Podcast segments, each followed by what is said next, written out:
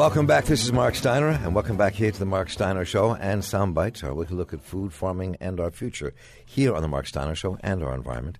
Produced here in Baltimore, WEAA 88.9 FM, the voice of the community, and broadcast as well on Delmarva Public Radio, WSDL 90.7 FM. Uh, and we are going to take a look in this year end look at Martin O'Malley. Before we do that, I want to remind you the Mark Steiner Show and Soundbites is made possible in part by MECU, Baltimore's credit union. Offering a full range of financial services, MECU, Baltimore's credit union, is helping its members and its community prosper. When you invest in yourself, MECU invests in you. Remember, it's a credit union, not just a bank. It belongs to you. Money comes back in the end. More information at www.mecu.com or at steinershow.org, MECU's banner, Baltimore's Credit Union. So we have a panel this hour to look at uh, the outgoing governor and the incoming governor and where the environment and farming regulations may take us from fracking to phosphorus and more environmental justice issues that are abound in the state that never get a look at as well. Uh, we are joined here in studio by Joanna Diamond, who is Executive Director of Environment Maryland. Good to have you back, Joanna. Good to be here. Mitch Jones is one, here in the studio once again, Director of Common Resources Program at Food and Water Watch. Good to have you back, Mitch. Thanks, Mark. In the studio with us is Dr. David Vanko. Dr. David Vanko is Dean of the Jess and Mildred Fisher School of Science and Mathematics at Towson University and Chair of the Maryland Marcellus Shale Safe Drilling Initiative and Advisory Commission. David, welcome to the program. Good to have you with us. Thanks very much. And joining us once again, Tim Wheeler, who is, of course, the Sun's B'more Green environmental blog writer and covers environment and farming and more for the Sun. And welcome back again, Tim Wheeler. Uh, thanks, Mark. Glad to be here. And y'all can join us at 410 319 8888. Uh, you can also uh, email us at talk at steinershow.org. Log on to our Facebook pages. Uh, tweet me at Mark Steiner. 410 319 8888 is the number here. So here we are, year year end, term end. Well, it's almost the year end. That's kind of wild to think about. it is December, uh, and uh, Martin O'Malley is on his way out. At the end, he's kind of thrashing his way through certain things, and one of those things has been the phosphorus regulation, which you talked about. And there was, um, and I guess maybe people were shocked that he actually pushed us at the end uh, the way he did, um, uh, Tim Wheeler. Uh, and there's been a lot of pushback from the farm community, the Farm Bureau, more about um, about this uh, and the communities that really supported him during the in, in, other campaigns. So, what's the politics of this? Well, uh, Mark, uh, you know, Governor O'Malley has made cleaning up the bay and, and environmental protection in general one of his administration's hallmarks, one of his priorities. he had committed to doing something about phosphorus and, and, and limiting the over application of poultry litter uh, which is rich in phosphorus, on the uh, shore uh, years ago, uh, and it was supposed to have been in effect by around 2011. Uh, it took them a lot longer. Part of the issue was technical, getting a, a, you know a new index, a new method for doing this, and a lot of it was just the political pushback that was coming from the farming community, from the poultry industry. Uh, there were two separate attempts last year to uh, propose these regulations. They were pulled back uh, for uh, tweaking and for, uh, for further discussions. Um, and then, you know, at the beginning of this year, with the resistance still so strong, they went ahead and agreed to to do a, an economic impact study. That took longer than expected. It was supposed to have been finished in the end of summer, and it wasn't released until you know here in late fall. Um, but the administration was committed to this. I know at one point uh, in September, I actually had a few minutes with the governor, and I asked him, while that study was still pending, uh, you know, assuming it says it's going to cost, uh, there's going to be a significant economic impact on the poultry industry and on farming, uh, do you intend to still go ahead, even if this study uh, says that? And at the time, he said, uh, essentially, have you ever known us to back down? Well, uh, so then you know I was basically waiting to see what happened, and uh, at the very last response. minute, he did. The very last minute, he did what? Respond he or did, back down? You know, you know, he did go. He did go forward. he did not back down. Yeah, no, I, uh, you know, but it was uh, it was kind of a touch and go when I realized, uh, looking at the calendar, that we were down to the last day that regulations could be proposed and still be finalized in his administration uh, I, I, you know, started nudging the uh, governor's press office to say, "Well, is something coming?" Uh, the Department of Agriculture was silent on the issue. They they said they knew nothing was going to happen, and uh, uh, uh, you know, uh, basically almost at the 11th hour, around 6 o'clock on Friday, which is a favorite time to dump uh, news. Uh, they uh, they put out a statement saying that indeed he was moving forward. So, what is your take on this, Mitch? I mean, this is a, a battleground for you. Yeah, it is. Um, you know, we were obviously disappointed that the governor didn't move earlier when the regulations were first proposed. You know, these regulations, everybody uh, seems to forget that these regulations were actually originally worked out in a, a deal that was originally called a consensus deal with uh, representatives from from agri- uh, agriculture, including Delmarva Poultry Institute, uh, the Farm Bureau, the Maryland Farm Bureau, and the Grain Producers Association. Um, you know, they had, they had made a deal. Uh, Bill Satterfield over at uh, DPI, the Delmarva Poultry, said it was a step forward um, with some things in there to help the chicken industry.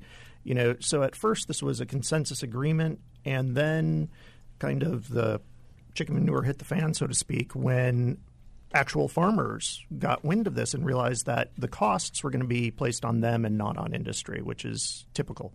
And and that's where the pushback came from. And we saw the O'Malley administration scramble with that and begin this kind of delay. You know, we think it's about time that they release the PMTs. We think that uh, you know there are still some loopholes in there that are problematic, but we have to do something about the phosphorus that's being spread on the fields in Maryland because it is a leading uh, source, the lead source of phosphorus uh, in the bay, and it's it's killing the bay. We have to do something. So you know, in that respect, it's good that he did it. He should have done it earlier, and, and the regs really should be stronger. But one of the things I, you said here, let me just kind of pull out, take issue with just for a moment. One thing you said what the farmer said, and and uh, uh, because they realized it was going to be on them and and not the industry, the, the high cost. I mean, a there does seem to be a high cost associated with this for the farming industry, um, and I think that was what the study from Perdue School of Business at Salisbury kind of pointed out um, you can take issue with that if you like, but I mean that that did point that out. And I'm not so sure that the farmers, who have been on the show many, many times with their points of view, the the, the farmers who do um, uh, do grow chickens for the larger firms like Perdue and Tyson and and, and Mountaire and the others. Um, but I don't think any. I heard anyone ever say they will, that they they were the, the onus is on them and not the industry. I think that what they're saying is it shouldn't be there. Period. Uh, on them or the industry, and that that was that in that it may be a political point of yours at Food and Water Watch that industry should be paying, but it clearly is not theirs. Well, I think if you're a contract grower for Perdue, you're not likely to say, "Well, Perdue should be paying for this, not me." Um, but you know, as I've pointed out on the show before, the political analysis when the PMTs uh, were uh, in the mix, and there was the debate in the legislature over whether or not to do this this economic study.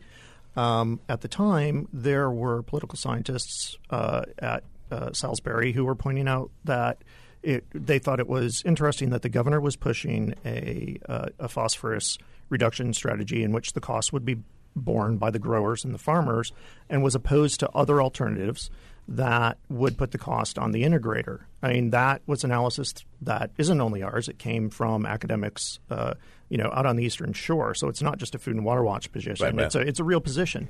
Now, I wasn't saying it wasn't yeah, a real yeah, position. Okay, right. but you know, so again, I'm not surprised that somebody who's under contract with Perdue isn't going to say, "Gee, make Jim Perdue pay for this, not me."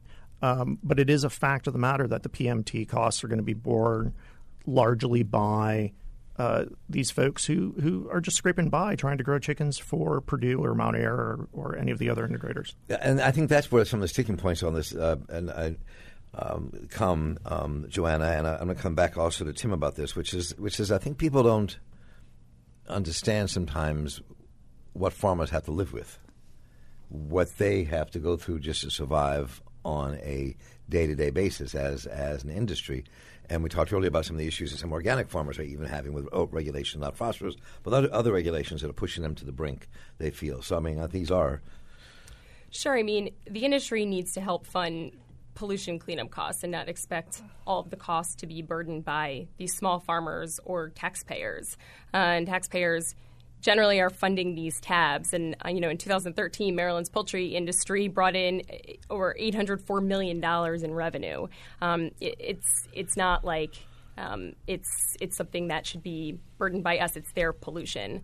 Um, as one of my colleagues likes to say, you know, I, when I was growing up, I was taught to clean up my own mess, um, and so I think that's part of sort of what um, the concept around this is. Uh, you know, having said that, phosphorus pollution from manure is getting worse. It's not getting better. This is, uh, you know, this is from reports from a couple different studies that have been released, uh, and and so what needs to happen is that, as Mitch pointed out, you know, agriculture is the single single largest uh, source of pollution to the bay.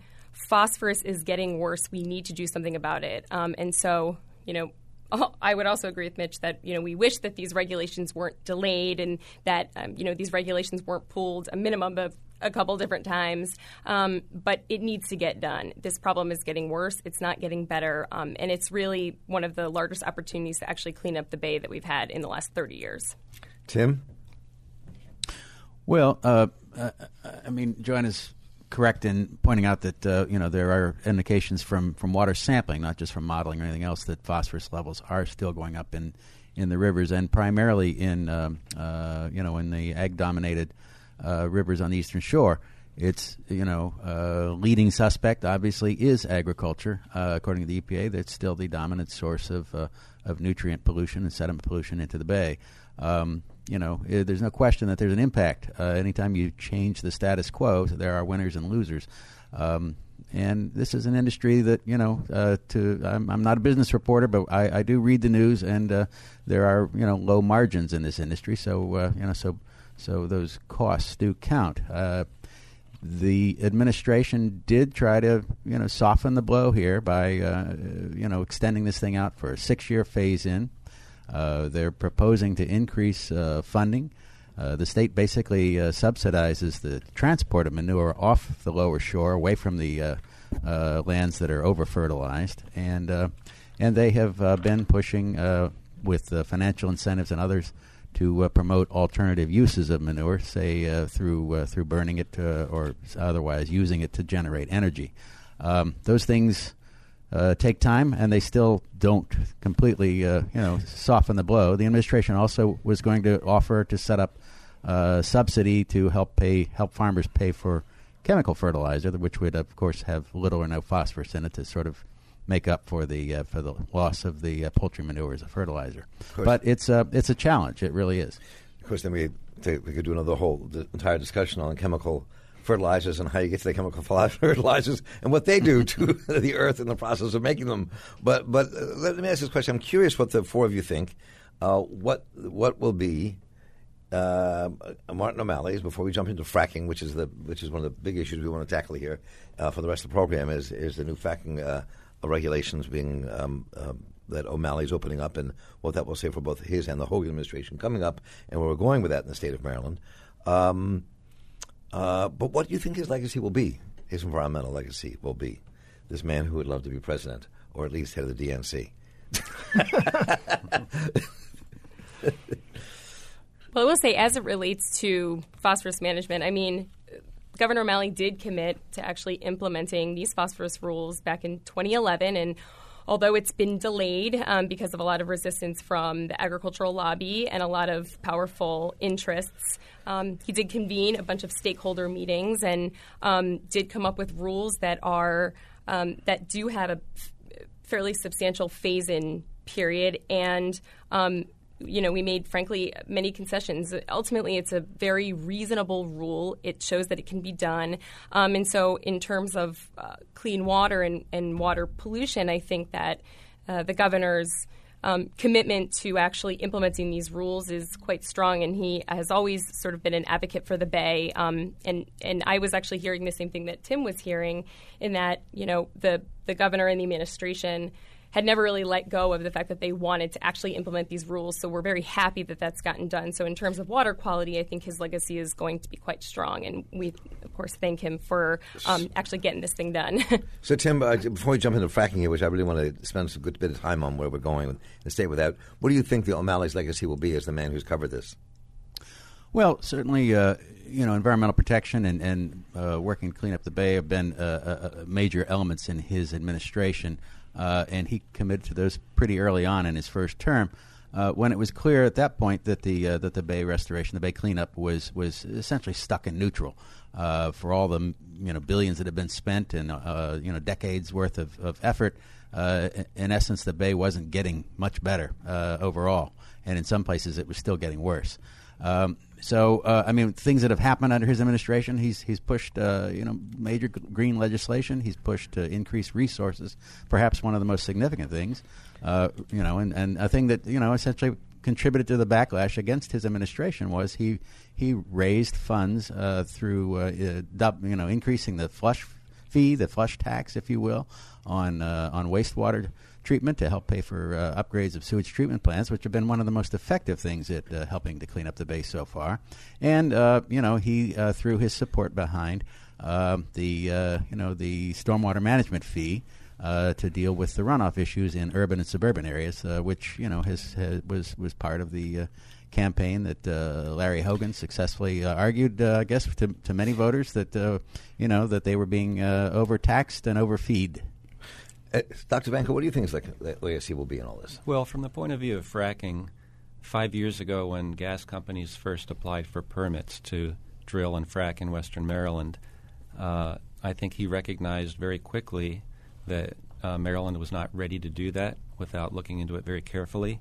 He recognized risks were involved, and he began a process that's lasted quite a long time now to develop what he called a gold standard of, um, of regulation and monitoring and enforcement, uh, and to determine whether such a gold standard could be constructed such that the risks would be really minimized and acceptable.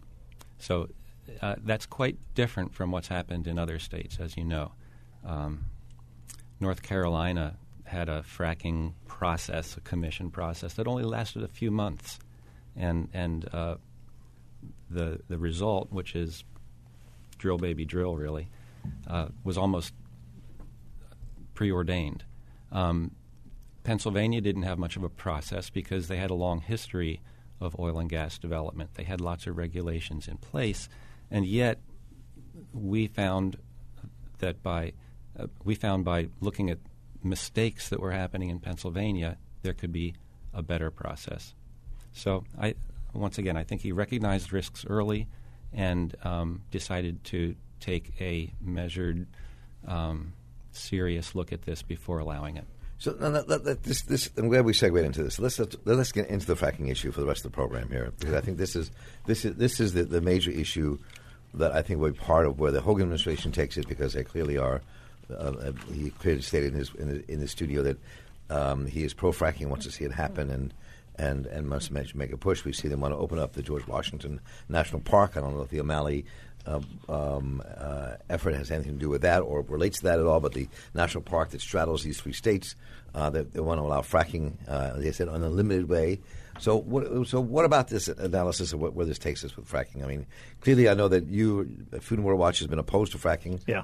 From, from the beginning, no yeah. what form. I also have a completely different take on O'Malley's environmental legacy. So if I could do that really quickly, you Mark, may. I'd appreciate it. Um, you know, I actually think um, that his his failure to really directly address agricultural pollution is going to uh, undermine any legacy he might have for you know supporting offshore wind or any of the other uh, things that he supported. You know, he sent an email that we obtained through a public uh, public information uh, request to Jim Perdue, promising to never make the poultry industry responsible for the manure as long as he was governor. And you know what? He's leaving office next month, having held that promise to Jim Perdue. That is something that is really unconscionable because it is the major source of pollution, and he has promised the industry that they would not be responsible for it. That is a major failing. It's a major failing. And I think that it, it really does undercut anything else that might have happened uh, during his, his time in office in terms of attempting to um, promote the environment. And then when you toss in the uh, stormwater fee, which, you know, uh, I live here in Baltimore, and I know people were upset about it. Now, is it necessary? Yes, but again, this is you know a fee being paid by homeowners when again the major polluting industry of the Bay is getting off without having to pay. And I think that when you begin to look at how environmental policy around bay pollution was structured during those eight years, you can see that you know costs were borne by uh, normal taxpayers, they weren't borne by the industries that are actually doing the polluting. And I think that that is a, a, a real problem and really undercuts any sort of claim that he's going to have as he moves forward. We all know he wants to run for president. Um, as he moves forward, trying to to become a progressive uh, candidate for the presidency. Thank you. I meant to let you have that announcement. Let you throw that out there, and we'll come back to more of that as, as we as we look at the new Hogan administration, where this right. takes us, and where it takes O'Malley as we go out, and as we lead up to our Annapolis summit sometime in January. Um, that will be taking place with Governor Hogan. That by then he will be Governor Hogan by the time we do this. So, but let's talk about this. This this what the, his announcement on fracking means, yeah. um, and where this takes the state, and kind of the. I'm, I'm very curious about the, the kind of regulations that Dr. Vanko that, that, that he's put in place um, that will create a safe fracking base, and those who think that there's no such thing as a safe fracking base, and where that takes us. Um, let's go through the environmental side before we go to break here. Um, well, I, I, will say that from an Environment Maryland perspective, we are disappointed that the governor decided to move forward with fracking. Um, from uh, the reports that we have independently done, and also including even the, the public health study that was um, commissioned, um, there are just too many uh, factors and too many different pollution threats from fracking, from air pollution, land degradation, water pollution, um, threats to our health, um, and then multiply that by the thousands of drilling sites we can potentially have. And we just do not think we can come up with a workable, enforceable regulatory scheme to protect us. Um, so while you know I, I understand that um, that the commission worked hard for three years, um, there are several places throughout the country that have fracking. Uh, many of them claim that they have sort of the best practices, um, and even those practices aren't preventing spills from happening, uh, methane leakage from happening, et cetera, et cetera. That uh, we we simply don't think that it can necessarily be enforceable. So we are uh, disappointed that the governor decided to make this decision, especially in light of the fact that he wants to be seen as this environmental uh, governor that he wants to leave a legacy of, um, you know, of, of, pro, good, strong environmental policies. Uh, we think that flies in the face of that legacy. I mean, the the fact that Governor O'Malley though did a three year um, study that he didn't just allow this thing to happen willy nilly. Um, and I want to when we come back, I do want to talk to Dr. Vanko about the, the science of what, what he says is being put in place here to ensure things like uh, air pollution, water pollution, and land and, and, land degradation, how that is offset by the, the, the things that you've been looking at in, in, terms of engineering and math. I mean, let me, let me get a closing thought before we go to break about one minute here. Yeah, well, I, I would just say, one, that, you know, even if we did believe, and we don't, that you know the regulations that are going to be proposed could make fracking safe, and they won't. They're not going to be promulgated. I mean, let's just be honest about what that. What do you mean that? Like I mean that that Larry Hogan will be governor before these regulations could ever take effect. And he's not going to let them go through. I think we all recognize that.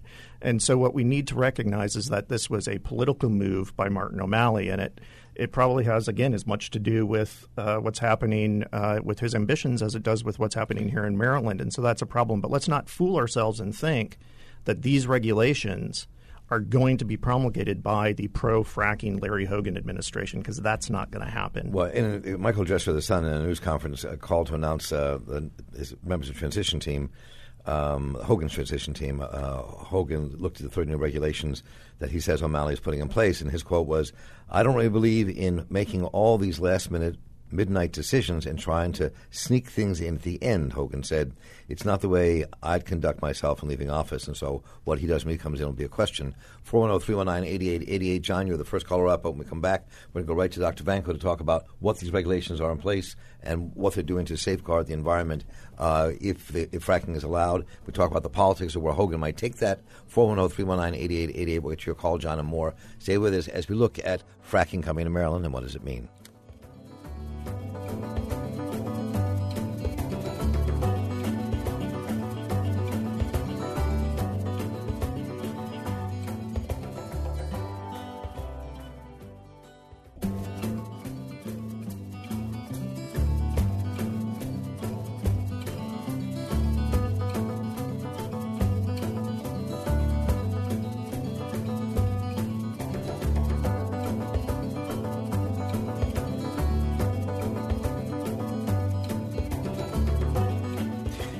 Welcome back. This is Mark Steiner. Welcome back here to the Mark Steiner Show and Soundbites. We are talking uh, to our panel here about uh, where we are going with fracking in Maryland. So we're here with Joanna Diamond, Executive Director of Environment Maryland, Mitch Jones, who's Director of Common Resources Program at Food and Water Watch, and Dr. David Vanko, who is Dean of the Jesse Mildred Fisher College of Science and Mathematics at Towson University and was chair of the Maryland Marcellus Shale Safe Drilling Initiative Advisory Commission, and Tim Wheeler, who is the B'more Green reporter for the Baltimore Sun and their environmental reporter, 410-319-8888. So, uh, Dr. David Vanko, David, let's, let's go right to you and, and talk about talk about the, the, biggest concern for people, um, especially um, the environmental movement and people who, from most polling in the and the liberal and progressive end of the spectrum, political spectrum in America is the fear about what fracking does uh, to the land, to the water, and as uh, and as Joanna put it, uh, the the air pollution, water pollution, and land degradation. It's, so you, you, spent three years running this commission, right? So I'm going to give you a, kind of some time here to talk about what it is that was laid out and, and, what you think can happen that would make this safe, if in fact the regulations put by this commission were put in and actually were, were put in by the next administration. Well, I mentioned that, that the state recognized that there were many risks involved with fracking uh, as early as five years ago. And so, one of the things that we as a commission did in advising uh, Department of the Environment and the Department of Natural Resources was we we uh, studied the various risks that had been identified and and focused in on over 60 uh, risk pathways that needed to be very carefully um, considered. And so these are risks to groundwater quality, risks to surface water and trout, mm-hmm. fish, for example, ecosystems, uh, risks to the air, uh, risks of accidents like explosions and, and uh, spills, earthquake risks, so I could go, go through a long list, but it was uh, a good 60 or 65 uh, uh, risk pathways that had to be looked at. And so, over the course of the three and a half years, we um, we discussed these. We had experts come in and make presentations, one by one, of the of the different pathways, um, and uh, developed a, a a set of, or, or, or, suggested a set of best practices that uh, industry uses or could use that would help mitigate each of those risks.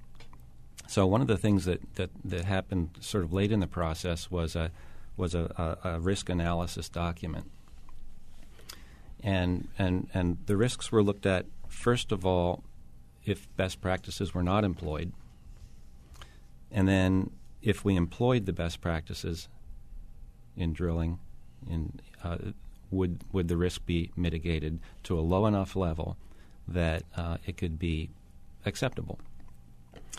Um, Mitch mentioned that uh, the O'Malley administration is writing regulations now and trying to get them in before the end of the year. Right. Um, but that's really not rushing to get them in.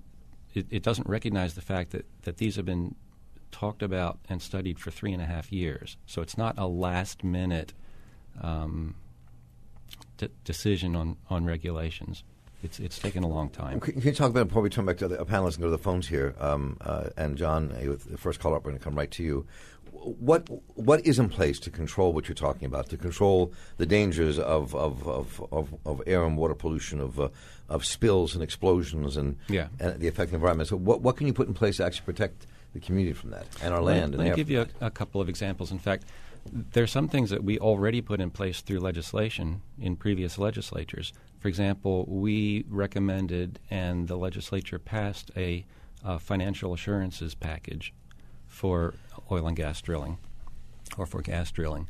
And what this financial assurances package does is it allowed the state to raise the amount of uh, bonding level for companies if they're going to drill that they have to put up a bond to cover um, accidental spills and things of that nature. Um, Maryland, in this bill, became the first state to require companies to have environmental pollution insurance, and and uh, environmental pollution is typically excluded from insurance policies, mm-hmm. um, but companies are now starting to write insurance policies that include environmental pollution uh, as being covered. And uh, it's in law now that Maryland will require companies to carry environmental pollution insurance that satisfies uh, the Department of the Environment. One financial assurance that Maryland uh, we recommend should have in place, and yet they don't yet, is a severance tax on gas. And what a severance ta- the counties have severance taxes, so the counties will recognize some some uh, financial benefit if drilling takes place, but that's just going to go into their general fund.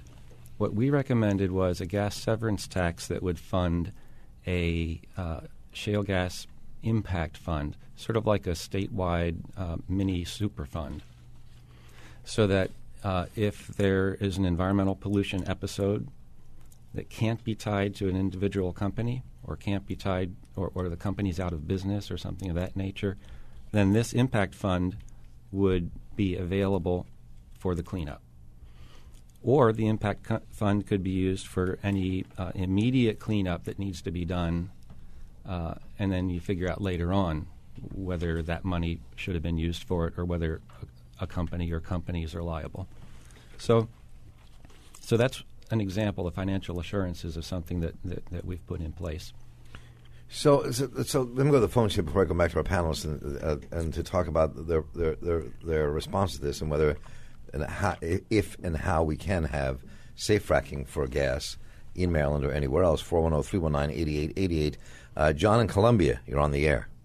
Hi, yeah, Hi, I'm. Uh, I almost don't know where to start here. Uh, I'm I listening to this, these uh, the pundits here on your panel, and I'm aghast that uh, that they're giving Martin O'Malley a uh, a good grade on environment. I've heard nothing from his administration that was more than uh, a, kind of a whitewash. I mean, this is the, the his uh, regulations on the phosphorus is it's like the oldest trick in the book. It, he ran out the clock until the very end. And just as one of the gentlemen said, the uh, the the new administration is never going to let this stuff go through. And the only reason that he did that is for the pol- political expediency of a presidential run. And it's why. Uh, you know, and the other thing that nobody's mentioned uh, in terms of the natural gas and fracking is Cove Point, which is something that he has he backdoored the uh, his approval without any uh, uh, public comment. In fact, when they held the vote, they held the vote before the public comments, and it's and he was out the door. Literally, he walked out before any of the uh, public spoke. So, you know, his record, while he's given lots of uh, lip service to the environment and to uh, things that matter to people that are in the know, his actual record and what he's actually done has been appallingly uh, lacking. And I can't see how anybody who's paid attention to any of this stuff can say otherwise. John, I appreciate that thought, and, and, and you're calling in. I, I think that's, part of what Mitch Jones was saying earlier in his kind of analysis of, of what he saw in O'Malley's administration uh, and, and what they did in terms of the environment. I think that it is a very kind of mixed bag as you're pointing out. But I, I, I want to kind of come back to, to Mitch and also to get to Tim Wheeler back in the conversation here about fracking and, and the and the and the the possibility that we can do this um, with insurance and other things that might ameliorate any disasters that might take place. Well, we think the best way to avoid disasters with fracking is to not allow fracking. Period. You don't need a severance tax if you don't have fracking. You don't need other insurance funds if you don't have fracking because you're not going to have the accidents. So, you know, Food and Water Watch since 2011 has called for a ban on fracking, not only here in Maryland, but across the country, and we continue to do so. And we actually think that the election of Larry Hogan provides a real impetus for the legislature to go beyond the measures that the professor mentioned. Um, you know, for the past three years, we've come to the legislature and asked them to, to take a variety of different actions. And it's not just Food and Water Watch. We've been calling for a ban. Others have been calling for a moratorium. There's been uh, a bill to uh, prohibit the treatment, storage, and disposal of fracking wastewater in the state uh, that we at Food and Water Watch have, have promoted. and a variety of other bills. And what we continue to be told by the folks who run the legislative committees is, well, there's a commission, so we're not going to do anything. There's a commission, we're not going to do anything. And part of that was, of course, their belief that forever and always there would be a Democrat in in the governor's mansion, and so they'd have plenty of time to to address these issues. Well, guess what? That's no longer the case. It's no longer the case that they're going to be able to take as much time as they want. And if we want to stop fracking in Maryland, if you believe, like we at Food and Water Watch do, that and and to be quite frankly, as the commission report says, even if you implement all of the best management practices, you'll reduce the risks, not eliminate them. We don't think it's worth the risk. And so if you agree with us, then the only thing left to do at this point, besides call Governor O'Malley and tell him that you don't like the fact that he's going to put forward these regs or that he's decided to do this, is we need the legislature to act. You know, they come back in June, in January. Uh, they've got that 90 day session, and they need to act to stop fracking from going forward because I think we all are aware that Larry Hogan wants to move this forward. Whether he decides to do it on January 21st, which he could, uh, or whether he decides he wants to pursue his own regulatory pattern. I don't think anybody at this point really knows. But if the legislature acts, they can actually stop fracking from coming to Maryland. Tim, Tim, uh, you, you, you, look at this uh, as, as and cover this as a journalist from Environmental Maryland. I mean, for for the uh, for the for the blog for the Sun. Yeah, uh, I mean, uh, there has been you know debate in Annapolis uh, the last several years over fracking, uh, and uh, Mitch is exactly right. A, a lot of the uh, response from, uh, especially from key committee chair uh, chairs, was the wait for the uh, commission to finish its work, and and we would see what they propose and deal with it then. of course, this study took longer, I guess, than anybody anticipated. it was it was pretty. you know, pretty prolonged. They went into a lot of detail and a lot of reviews.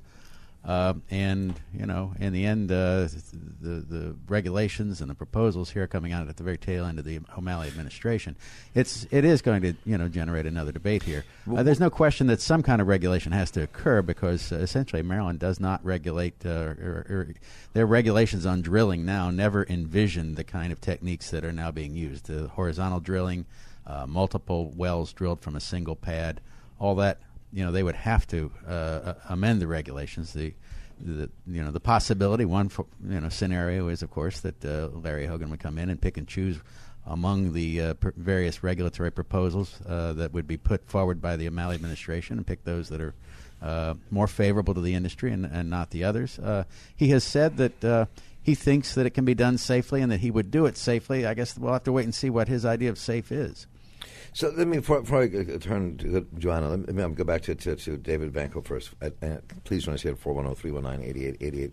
We'll come to your calls in a moment. So do you, is, is, this is about the politics and the science of this for a moment.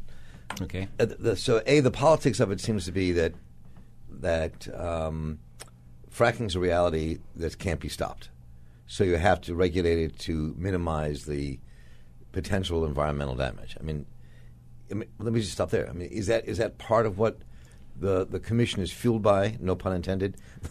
well, one of the one of the um, themes that came up frequently in the commission because the commission was a broad spectrum of people, all the way from Senator Edwards to uh, wine growers and and and Trout Unlimited and mm-hmm. Nature Conservancy and, and, and et cetera.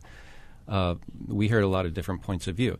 One point of view, and this came frequently from, from Senator Edwards, was that that uh, in his mind, the gas development issue is a is a property issue, a personal property issue, and so the if, if one bans the activity, then the loser there is is the the person who owns the gas rights.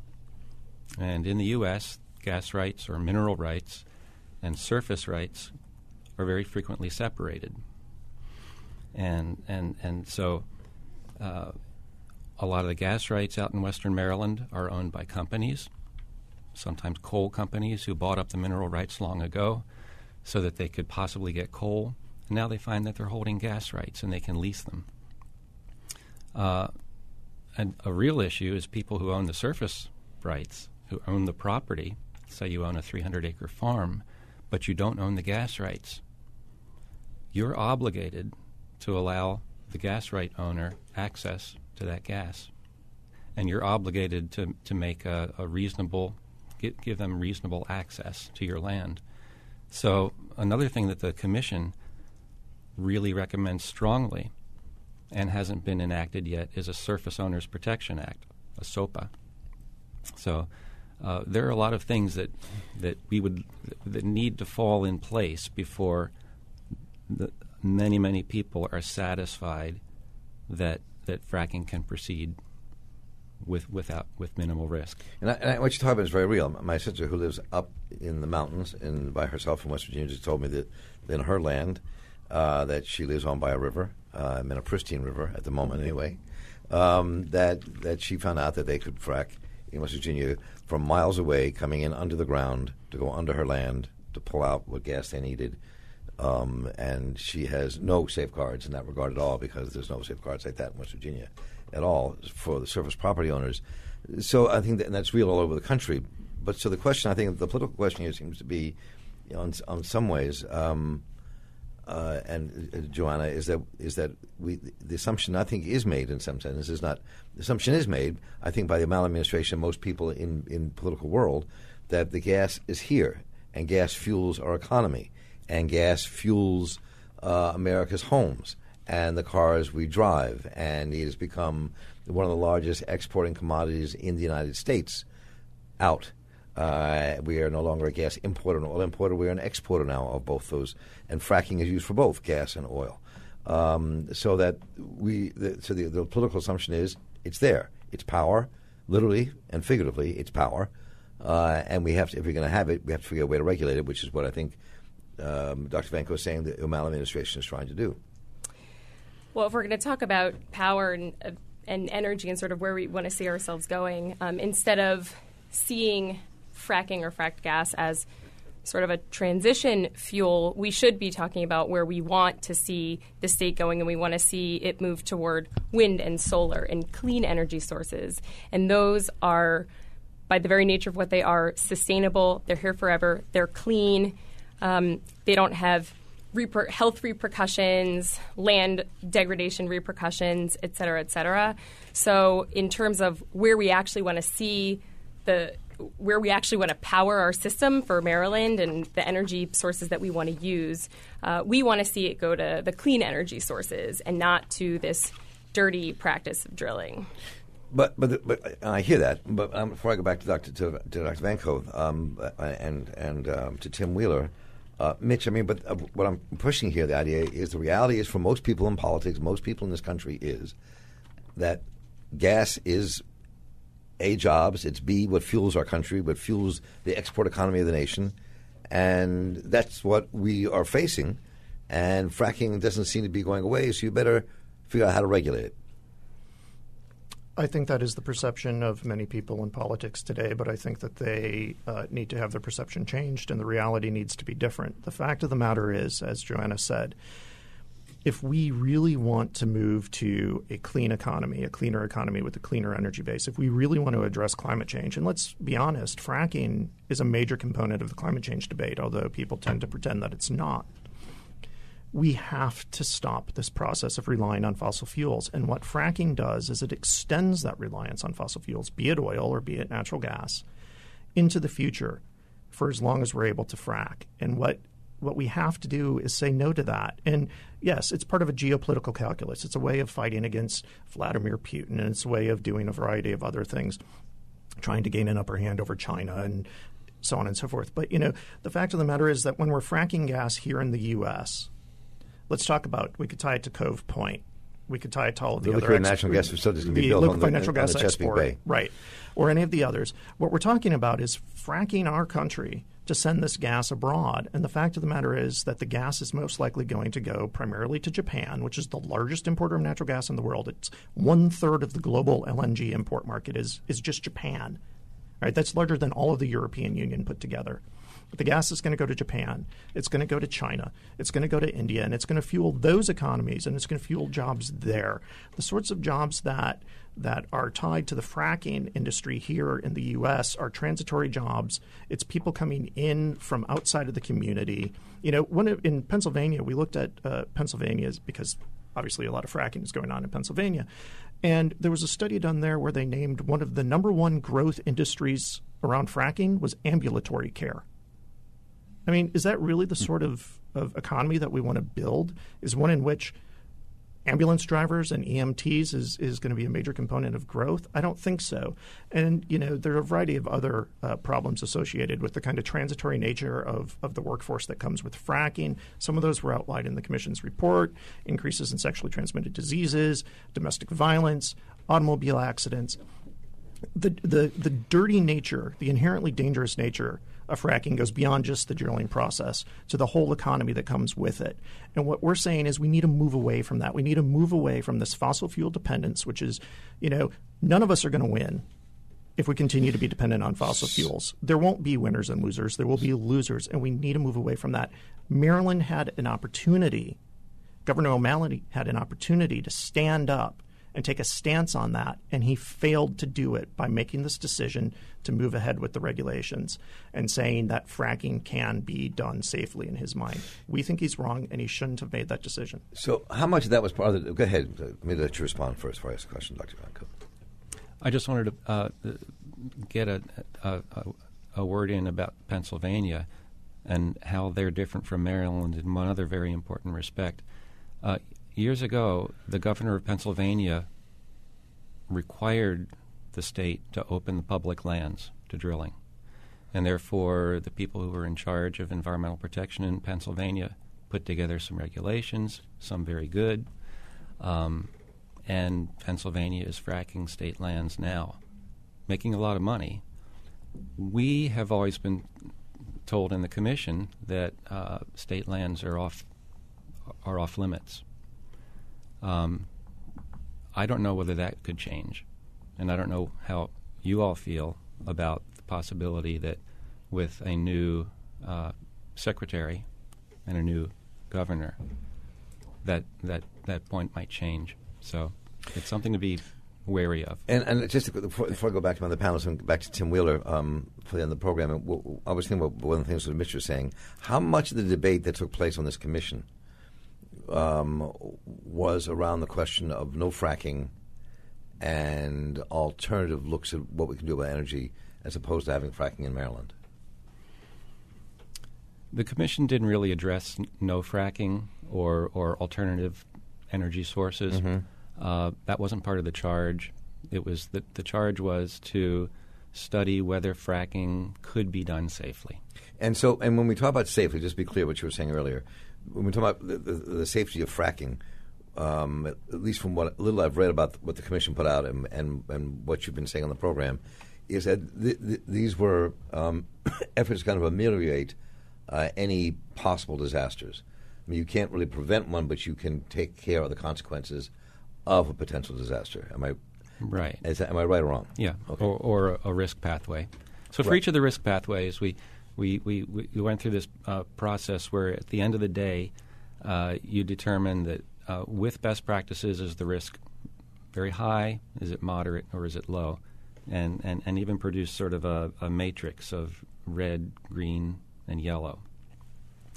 And uh, at the end of the day, both the state's risk analysis and also a risk analysis that was done uh, by an independent organization uh, through Citizen Shale and um, and Chesapeake uh, Bay Foundation wasn't the CBF Commission. Um, no, it was some other organization. But anyway, the sec- these two risk analyses both came up with pretty much the same uh, conclusion, which was that very high risks are mostly associated with the trucking traffic associated with this industry.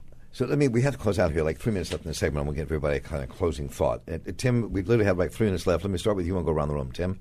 Okay.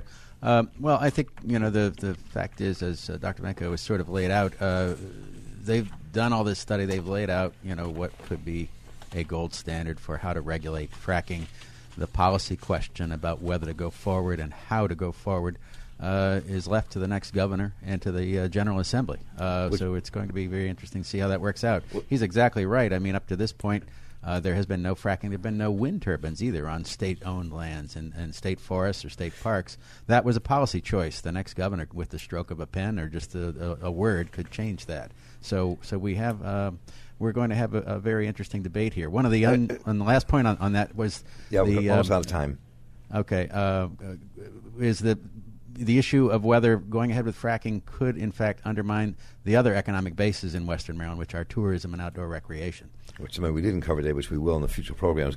Quick closing thoughts, Joanna Diamond, Mitch Jones. Well, on that point of costs, um, certainly you know, when we're talking about the costs of what fracking means, not just in terms of economics, but in terms of um, social well-being, you know, fracking costs us billions of dollars in externalities um, throughout the country, and certainly uh, Maryland would not necessarily be exempt from that. Polluted drinking water, air pollution, ruined roads, um, et cetera, et cetera. And the benefits that could potentially come from fracking in terms of any sort of limited amount of gas that can come from it are certainly outweighed by the toxic legacy that it has. And so, um, you know, we do need to talk about where energy is going, and I do think it needs to be in the clean energy direction. Very quick final thought, Mitch. Yeah, I got a phone call this morning from someone asking me what can we do to stop this, and the answer is one, call Governor O'Malley, express your displeasure. Two, call your legislators, your legislators, the newly elected ones, the ones who got reelected, and tell them that we have to do something in the upcoming session to stop fracking in Maryland. Well, clearly this will be a major topic of conversation for the Marc Steiner Show here in Soundbites as well. I want to thank all of our guests, Dr. David Vanko. Pleasure to meet you. Thanks for coming in the studio. Thank you. Good to have you in the studio here. Uh, Joanna Diamond, Mitch Jones, and Tim Wheeler. Great to have the three of you back again. Thanks, Thanks for having Thanks me. so much. And of course, we'll be linking to all of their websites and the work they do, so it'll all be there on the steinershow.org website. Uh, you're listening here to the Marc Steiner Show and Soundbites, which is produced uh, right here in Baltimore at WEAA 88.9 FM, the voice of the community, and broadcast again on the Delmarva Public Radio, WSDL 90.7 FM. The Marc Steiner Show and Soundbites are productions of the Center for Emerging Media and made possible in part by a grant from the Town Creek Foundation. Our producers are Mark Gunnery and Cynthia Mavronis. Our engineer is Andre Melton. Our intern is Sienna Greaves. Our theme music is by Wall Matthews of Clean Cuts.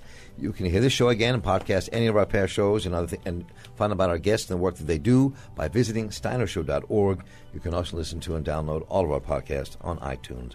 And for Public Radio, WEAA 88.9 FM, the voice of the community, and Delmarva Public Radio, I'm Marc Steiner. Take care.